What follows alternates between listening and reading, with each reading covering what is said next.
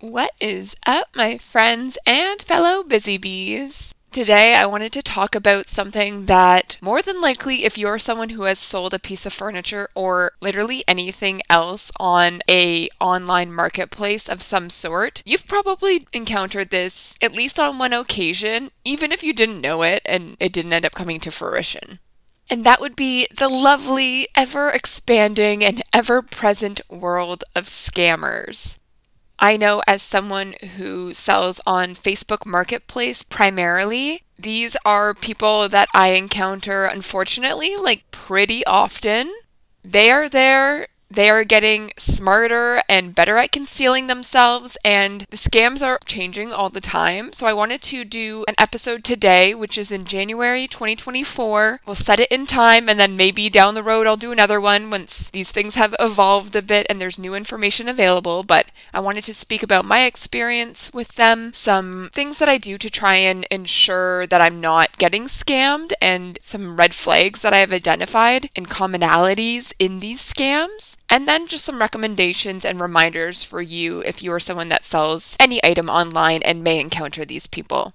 If I think back to the first encounter, the first communication I ever received from a scammer of some type, it used to look something like you open up your email inbox and you go to your junk mail, and there's some crazy email subject line, and you click into it, and it is a prince who is wanting to send you a million billion dollars and make you his princess and live happily ever after. Or maybe he is in trouble and he wants you to send some money to bail him out.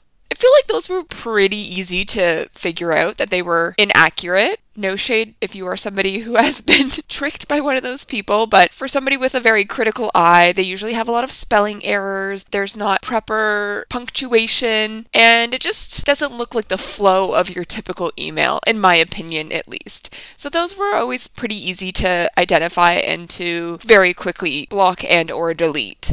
But these scams, these people that are running these schemes are evolving every day. And we now live in a world that is very technologically reliant and savvy. So I think it's important to point these things out. And also, if you are someone who has dealt with this and didn't know that it was a very common occurrence, hopefully this can give you some reassurance that you are definitely not alone or the only person who is paranoid about this kind of stuff because it's definitely an angle that I look at every interaction that I have now with, which maybe makes me like a little bit jaded in a way, but you know, I'm not trying to get scammed or get my identity stolen or my money stolen. Some things that I like to do to figure out whether or not somebody that messages me is a real person who is interested or if they may potentially be a scammer is to vet the person who is messaging me. And I like to do this early on just because I really don't want to waste my time going back and forth with someone who's going to end up being a scammer because they will engage back and forth in conversation and get things set up and sometimes negotiate a price and things like that that an average person would do. And then there'll be some sort of tell down the line for you to realize, oh, this isn't real. But you just spent however long messaging back and forth and maybe getting the thought in your head that you're about to sell this piece of furniture that maybe has been sitting for a long time. So you got very excited about about it. So I like to go in and look at the person. And because I primarily use Facebook Marketplace, the person's Facebook profile is linked automatically, which is really handy. And some profiles may be blocked or be super limited because they have a lot of privacy settings set up so that strangers can't see their stuff, which is fair and valid. However, I have found that people who are making these fake profiles often keep them pretty public because they've gone through the effort of creating the profile to make it look like it's actually a real person. So they want that to be publicly available so people can see it and kind of be like, oh, it is a real person. Okay, I'll go along with it. But there are some key things that you can look at to figure out whether or not they're actually a real person. And sometimes it's very blatantly obvious, but for the ones that are a little bit better at hiding it, these are some of the things that I like to look at. First being, when did they join Facebook? And now on Marketplace, when somebody initially messages you, it will send their message and then, as a follow up message, send a notification saying the person's name and how long they've been on Facebook. And this may not necessarily indicate whether or not they're a scammer, but like most people aren't just getting Facebook now in 2024. If anything, more and more people are getting off of there. So if somebody just signed up in like 2023 or 2024 when they're messaging you, it's definitely something that should kind of click a little red flag in your head and make you look into it a little bit more, in my opinion. Because I, th- I think I've been on Facebook since like 2006. You know, most people got their profiles, even if they didn't utilize them very frequently, and maybe they just use it now to go and peruse Marketplace. Like, they're going to have a profile for the most part.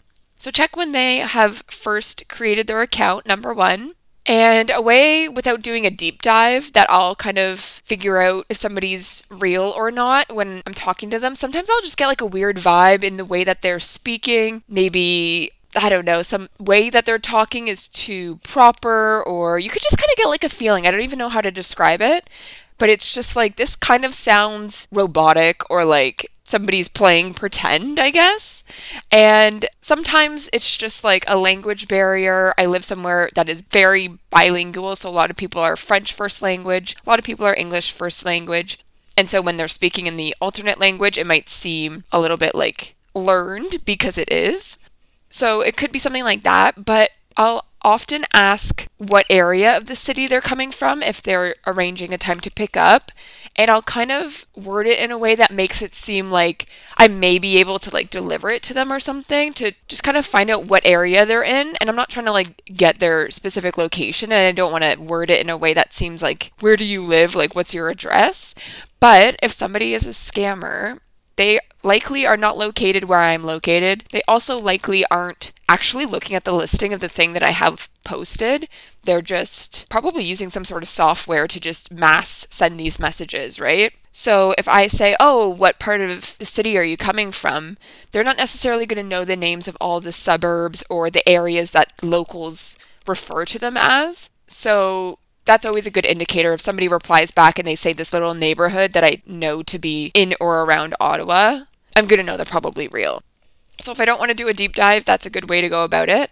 But if I want to look at their profile and figure things out, I'll also go to their friends list. And number one, look at how many friends they have. Again, none of these are like for sure indicators because some people are just really picky about who they keep on their friends list. But if somebody has like 14 friends, that would be another thing that would indicate in my head, oh, maybe something's going on here. Or if they have 62,000 friends, that's also a bit of a red flag, unless they're like a public person or persona or a company or something. And I'll often take a look at their friends themselves. So, especially if there's only a few people on there, I'll click into those profiles and see like where are they located? How many friends do they have? Do they look like they have legit pictures? Because for the most part, those are also bots if there's only a few people or a select amount of people on there. So that can be a bit of a giveaway.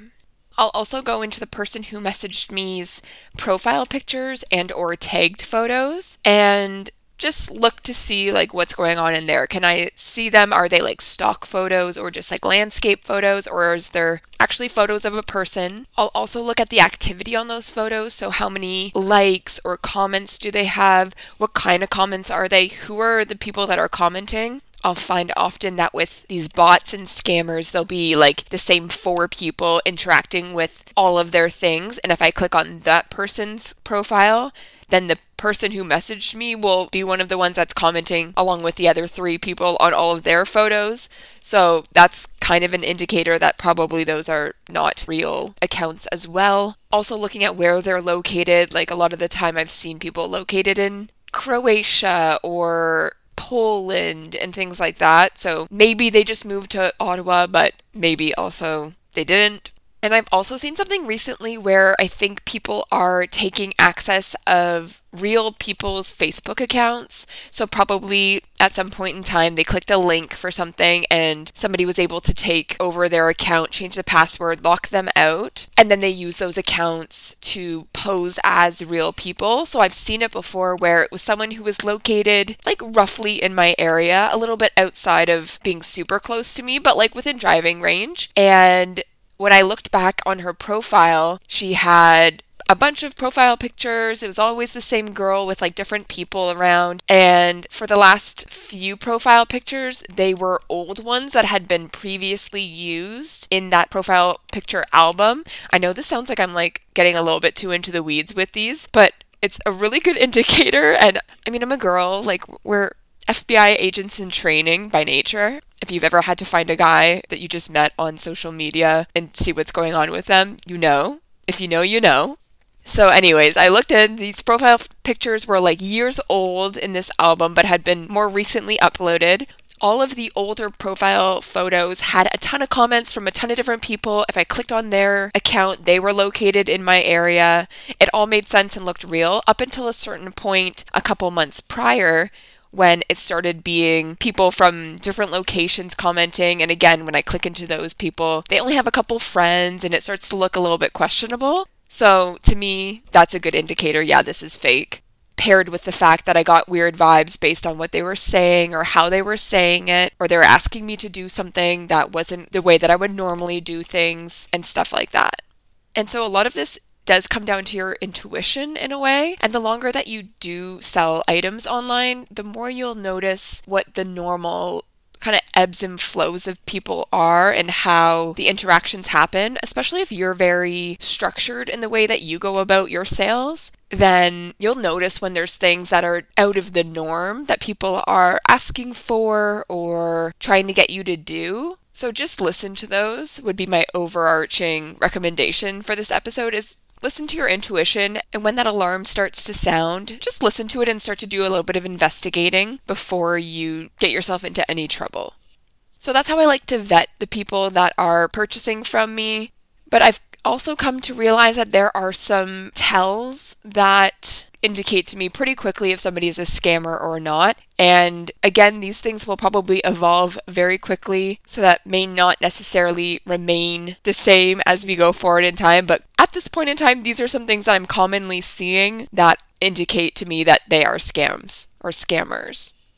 So the first being that often the message isn't actually coming in through my marketplace folder in my Facebook Messenger because there's now this consolidated folder where if I open up Facebook Messenger, I'll see all my recent messages to my friends, but at the top there is a Messenger folder. I click into that and then it's all the conversations for the different pieces that I've sold and the people that I've discussed those pieces with who sent inquiries in.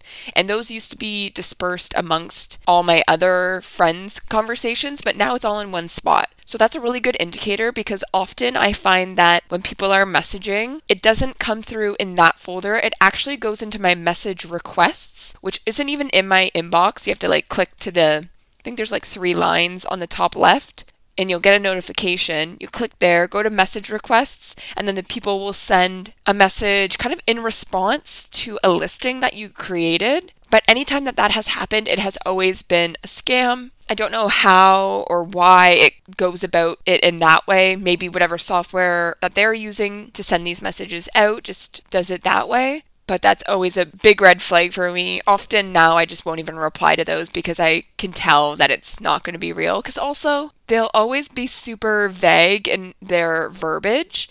Like, I would like to purchase this item, or is this item still available? So it's not like the average, hi, is this still available? It's this item, which they can then just copy and paste that to anybody and any item that is for sale, right?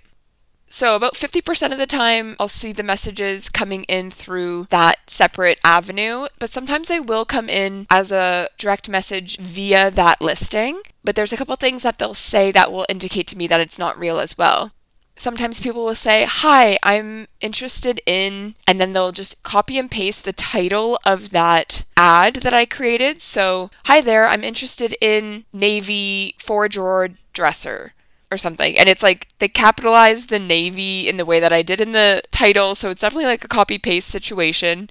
Or they'll say, Hi, do you still have, and then they'll insert the title that I created. Some people may just say that just to be like painfully clear of what they're asking information about.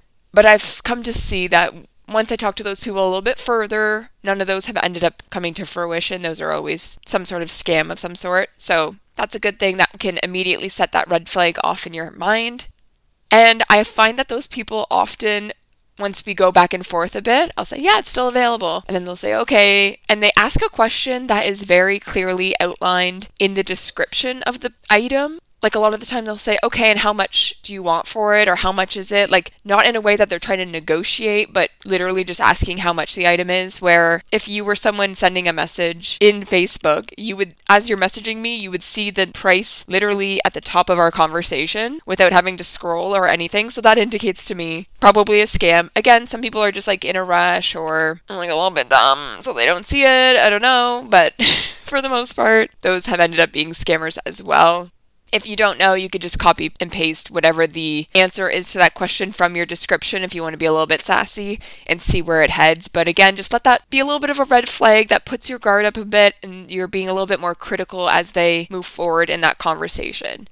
And there's always going to be some sort of ask that seems wrong or different or out of character for your typical sale. So that's where it'll be painfully obvious to you. However, if you didn't notice those red flags leading up to that and you're in a rush and you're getting excited about getting the sale, you may go along with those asks without second guessing it. And that's what I want to avoid you doing because that's going to obviously end up in you getting screwed over in some way. So that's why I'm going through these things in such detail because I want them to spark a little bit of something in your brain that says, oh, wait, maybe I should look at this with a more critical eye. Okay there's three different things that I've seen that they will ask you to do that are out of the norm. Because most people are going to maybe try and negotiate a price potentially. And then once a price is set they're going to discuss when and what day they can come to pick up the piece. And then once that's established they're going to want to know what's your address and how can they pay you?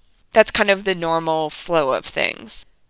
And some of these scammers will go through all of that, which is the most annoying part because you like are setting things up and you're organizing your week and trying to get things good to go, only to find out that it was for nothing. But I've seen it where they'll ask for your phone number in order to send an e-transfer to send a deposit or even just to like pay for the piece in general. But typically, obviously, they're going to not show up to pick up that piece, so they want you to do this prior. So they're probably going to offer to send a deposit, which may seem like a green flag to you, and it really should because a lot of people will offer to send a deposit to hold the piece. And that's great. I love that when that happens, but I think the scammers now know that that that is seen as a good thing and so they're taking advantage of that and are finding ways to screw people in that process. So asking for the phone number specifically is going to result in it's sending you a text that says you have this money to deposit. Click this link to deposit it. And then when you click that link, it's not actually a link to go to your online banking. It's going somewhere that they're able to see you input your information or some sort of malware of some sort. I don't know. I'm not an IT person, but they're getting your information somehow.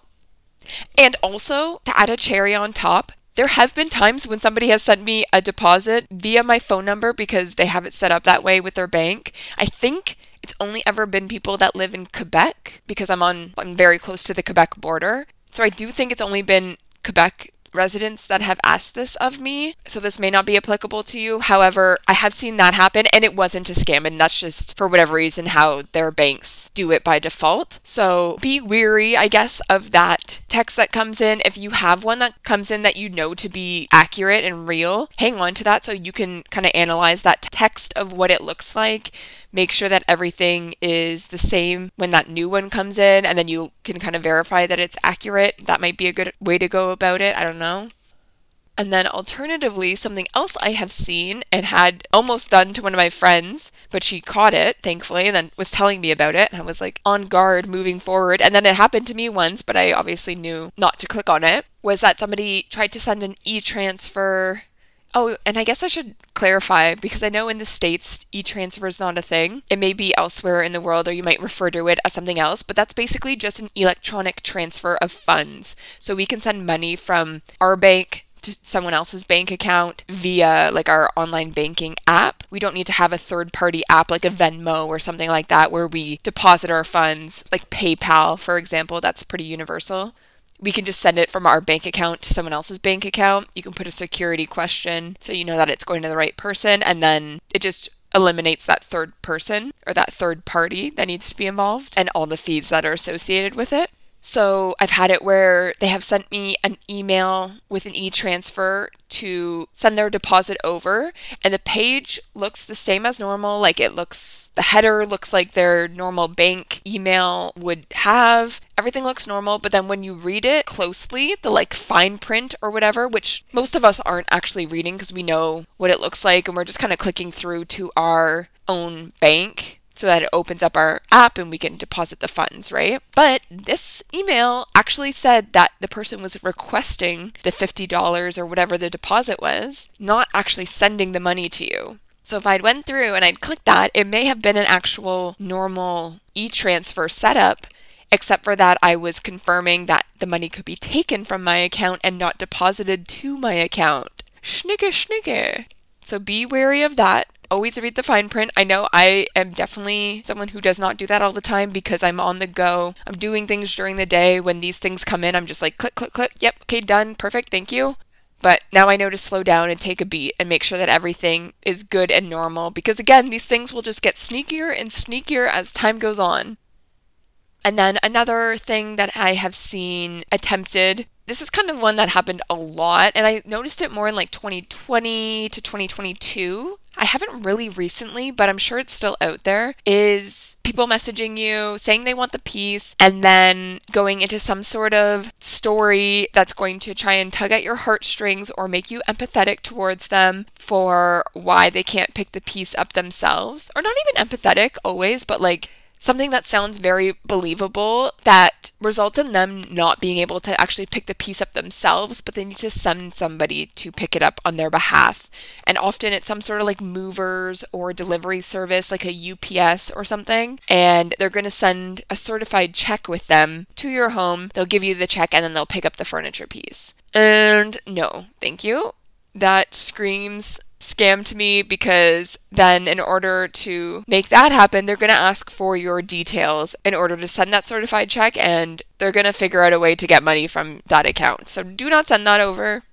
I have had a few different reasons for people saying that they needed to do this.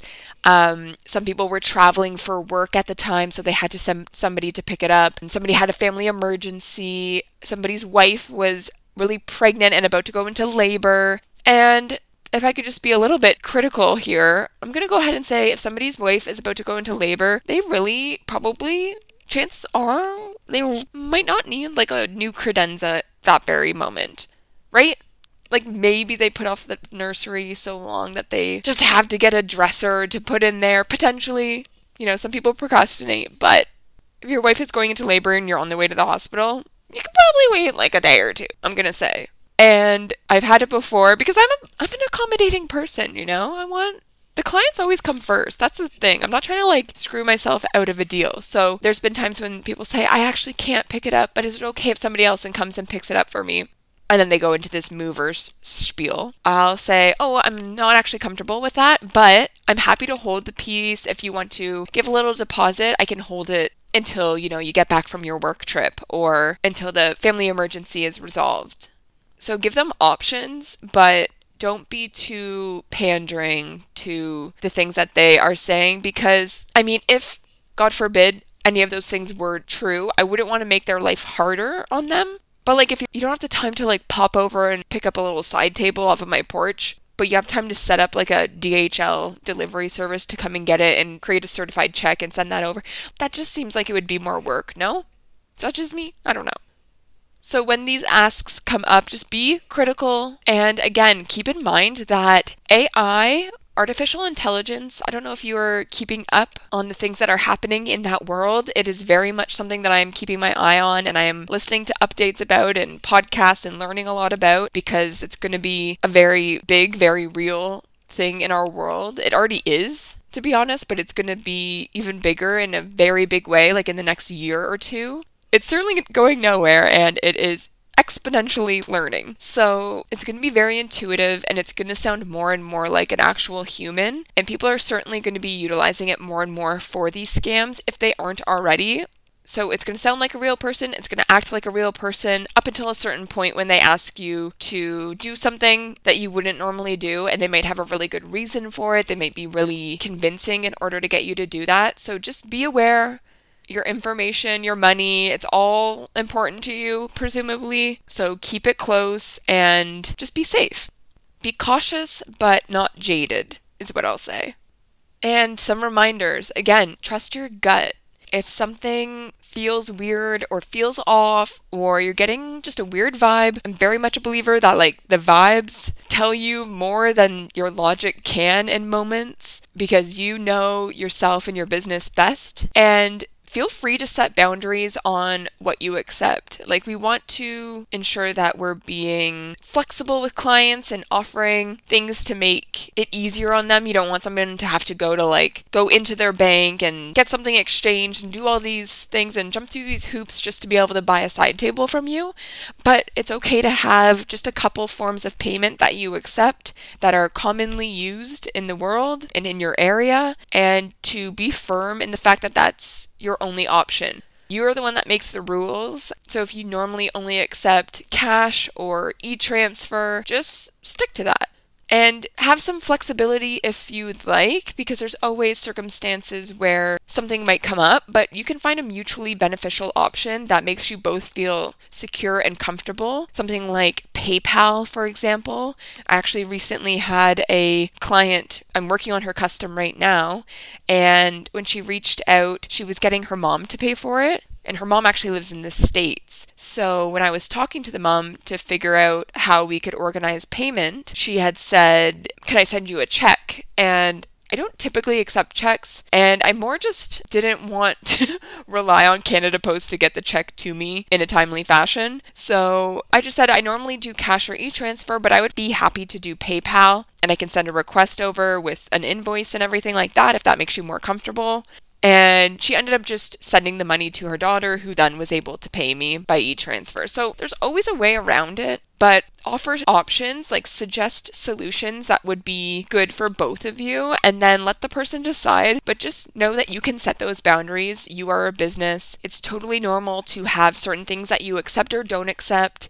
Even if you think of things like going to Costco, they don't accept Visa cards. You go some places and they don't accept American Express like certain places are just set up for certain options. So it's not that weird to only have a couple things that you offer as long as they are options that give some flexibility, in my humble opinion. And don't let the excitement of potentially getting this item sold cloud your judgment or get you into trouble because you weren't thinking critically because yes, that item may have been sitting for so long and it's been clogging up your space, and maybe it's causing some tension between you and your partner because that piece is in the way and you have a small space and you just really wanted to get it sold, but you didn't want to decrease the amount that it was for sale for. And then this finally came through in this message, and this person's interested, and oh, there's there's a little bit of a hiccup because they can't pick it up themselves, but they're to send somebody, and that person will have a check, and it's fine. And I just need to give my bank account information and then they can put it in the check and then they bring the check to me and then I'll have my money and they can take the piece. No, just jam. Just take a beat. Take a breath. Think about it a little bit more critically. It's not the end of the world if this piece does not sell. You have options, but are you comfortable with the thing that is being presented to you? And if no, find a way around that. Don't get ahead of yourself just for the sale. Even if you really need that money, just think of the fact that you accepting that may result in you having even less money than you have in this moment because someone could potentially empty out your bank account. Right? So just be safe. And let's have a little discussion about pettiness because boy, do I know how tempting it can be to try and waste their time back or get back at them because they just tried to steal your money from you or tried to steal your information or your identity. And that is a really shitty thing to do and they maybe just wasted your time going back and forth just to have a scam that they're presenting to you after spending days potentially going back and forth. Probably not days. They're pretty quick at getting back to you when they want your money. But it could have taken some time and you had to reply to them and you have a busy life. So it's annoying and frustrating if nothing else. But once you determine that it's a scam, you can either just say, sorry, I'm not interested in continuing this transaction, or you can just not reply, or you can block them, do what you need to do, do what feels good for you. But in having any sort of discussion back and forth with them or trying to like proselytize them and tell them that what they're doing is wrong and show them how they were wrong and how it would have affected you or whatever, like whatever your inclination is. Maybe you just want to cuss them out. Whatever you do, it's just going to be a waste of your time ultimately because it will have no impact whatsoever. I promise you that. And on top of that, you end up spending more time focused on this icky thing this icky, horrible thing that could have been. And you're giving more time and more energy and more brain space to that negative thing, which is just going to put you in a negative mindset. Like, yes, they put you into that negative mindset because they tried to do this and that pissed you off.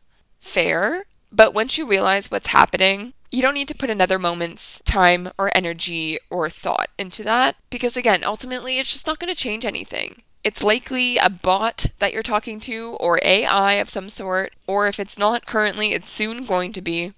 And they're probably simultaneously doing it to hundreds of people and communicating back and forth. So, for how annoyed you are and what you want to put back onto them, it's not going to have that same amount of impact on them. So, just save your time, save your energy, block them if you want so they can't send you another message. Either they or somebody else may come back with another inquiry down the road, but whatever, just have your process of what you do, rinse, repeat, and then wash your hands of it. Like, it's all good. If you want, feel free to report them or their profile to Facebook, and then hopefully that will get it addressed. Say that they're either impersonating someone or it's a scam, and then hopefully that gets addressed and their account gets closed. I don't even recommend clicking yes when they ask if you want updates. Just like report it and be done with it, and then you don't have to think about it again. You can move on to bigger and better things, focus on marketing that piece in a different way and getting it sold to an actual person. You can only control what you have control over, and I think that's important to remember in these kinds of situations. And what you have control over is the amount of time and attention you're going to take to vet the people that you're setting up these interactions and these sales with, and then your reaction to them and the potential scam that they are trying to put onto you. And something you may not know about me, I love motivational messages. They always get me fired up, and I keep a running list of ones that are especially catchy and speak to me in the Notes app on my phone. So I end every podcast episode with one that I've noted down over the years so that you can leave your time here each week feeling inspired, motivated, and ready to take on whatever comes your way this week. So this week's Mel's motivational message is you live, you learn, you move on. So even if, God forbid, knock on wood, something happens and you are the victim of one of these scams or these fraudulent transactions, I hope it never happens to you. I hope you take these tips and your own intuition and anything that you have picked up and learned, and you're able to catch it before you get involved in it. But even if you are, don't let that jade you or scare you away from continuing to sell your pieces. Now you know more, you know what to look out for. You live, you learn, and then just move on and with anything that happens in life, I think that's such an important mentality to have with anything that happens that you deem to be negative or something bad that happened, because at the end of the day, whatever it is probably taught you a really important lesson. And if it didn't, maybe you should reflect on what happened and try and look for the lesson that can be learned from it, because there is always a lesson in there. It might be annoying and or painful to have to learn it, but it's in there if you go looking for it. So make sure you learn from it so that you don't find yourself in that situation again. But the only way that we learn these lessons sometimes is to experience them ourselves, unfortunately. So live and learn and then move on because the more that you dedicate time and space in your brain and your brain power to focusing on and ruminating on that thing that happened that was negative or that victimized you, the more you are just going to be living in that moment, which is now the past, by the way. And if you're living in the past, you are not living in your present, and you certainly are not looking forward to and planning for your future. So live and learn and move on from that thing Look forward to the good things that are going to come afterwards and let that excite you for what's to come versus looking back and bitching about what happened in the past because it's going to do you no good. All right, that's it for now. I appreciate your time and I will catch you guys next week. Be safe out there.